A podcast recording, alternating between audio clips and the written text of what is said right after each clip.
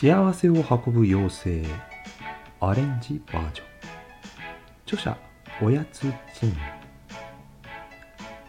これは遠い遠い夢の国のお話。妖精たちが住むとてもきれいな国があります。その国の妖精たちは日頃誰かのために尽くすことがお仕事です。妖精たちは毎日毎日誰かが笑顔になるために幸せを届けていました。でも一年に一日だけ自分が笑顔で幸せになれる日があります。その日は誰かのためじゃなく、誰かが自分のために幸せを届けてくれる日なのです。ある日、夢の日の王様が一人の妖精を呼び、こう言いました。ユウ、この一年間頑張ったね。いっぱいの人に笑顔と幸せを運んだね。ご褒美に、今日は自分が笑顔で幸せになる日にしなさい。と言いました。ユウは嬉しくて早速町へ出かけました。でも、ユウは思いました。自分の幸せって何だろう。すると、女の子の妖精がユウに話しかけました。何か困っているの？ユウは王様から言われたことを話しました。女の子の妖精は、ならパーティーをしましょう。私のお家に来ればいいわ。お家を飾って素敵なドレスとごちそうを用意して待ってるわ。早速お買い物して準備をするから、少しお散歩してからお家に来てね。ユウは嬉しくてその家へ行くことにしました。パーティーまでの時間、少しお散歩をしながら歩いていると、と泣いている子供の妖精がいました。ユウはその子に話しかけました。あら大変、迷子のようです。ユウはその子のお母さんを一緒に探すことにしました。ユウは泣く子供の妖精に、大丈夫、必ずママに会えるから、と声をかけながら手をつないで探しました。すると、お母さんが見つかりました。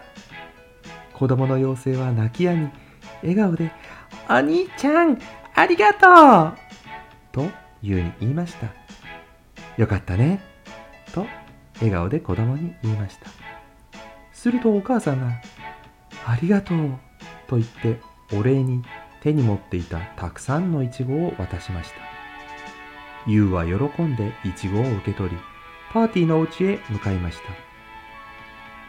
また歩いていると、大変だと困っている男の子の妖精がいました。ユウは、どうしたのと声をかけると、あら大変、お金を落としたようです。ユウは一緒に探すことにしました。ユウは不安そうな男の子の妖精に、大丈夫、必ず見つかるからと声をかけながら一生懸命に探しました。すると、お金は見つかりました。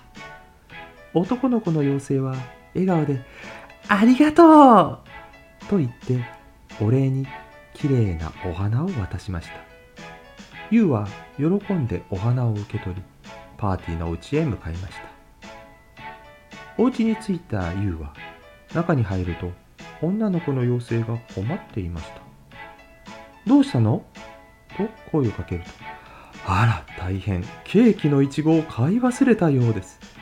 ユウは困っている女の子の妖精にお礼にもらったイチゴを渡しました。それでもまだ困っている様子の女の子の妖精、ユウはどうしたのと声をかけると、お部屋の飾りはできたのだけど、テーブルの飾りが上手にできなくて、と言いました。するとユウはお礼にもらったお花でテーブルをきれいに飾りました。女の子の妖精は笑顔で、ありがとうと言ってパーティーを始めました。きれいなドレスに大好きなハンバーグ、そしてお花で飾られたテーブルに大きなイチゴのケーキ、パーティーは大成功で終わりました。ユウは笑顔でありがとうと言って帰りました。帰ると王様はユウに聞きました。幸せになれたかな？ユウははい、とっても幸せでしたと答えました。王様はもう一つ聞きました。ユウはどんなことが幸せなの？ユウは答えました。私は誰かの笑顔を見ることが幸せです。だからこれからも誰かに幸せを届けますと笑顔で言って、また次の日から笑顔と幸せを届けました。そう、来年の今日という日のために。おしまい、おしまい。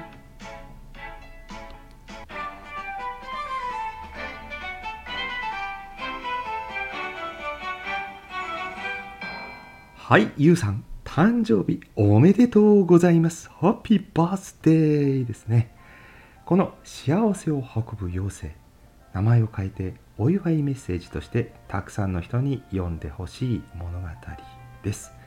今年は今日をこの幸せを運ぶ妖精の記念日として読ませていただきました。今年1年が笑いの絶えない素晴らしい1年となりますよう。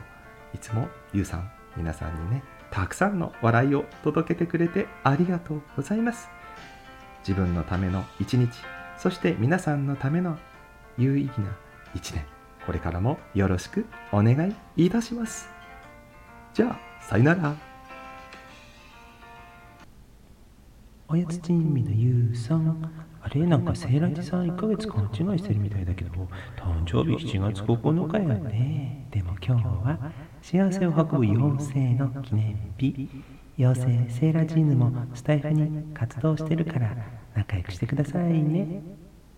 では、良い1年を。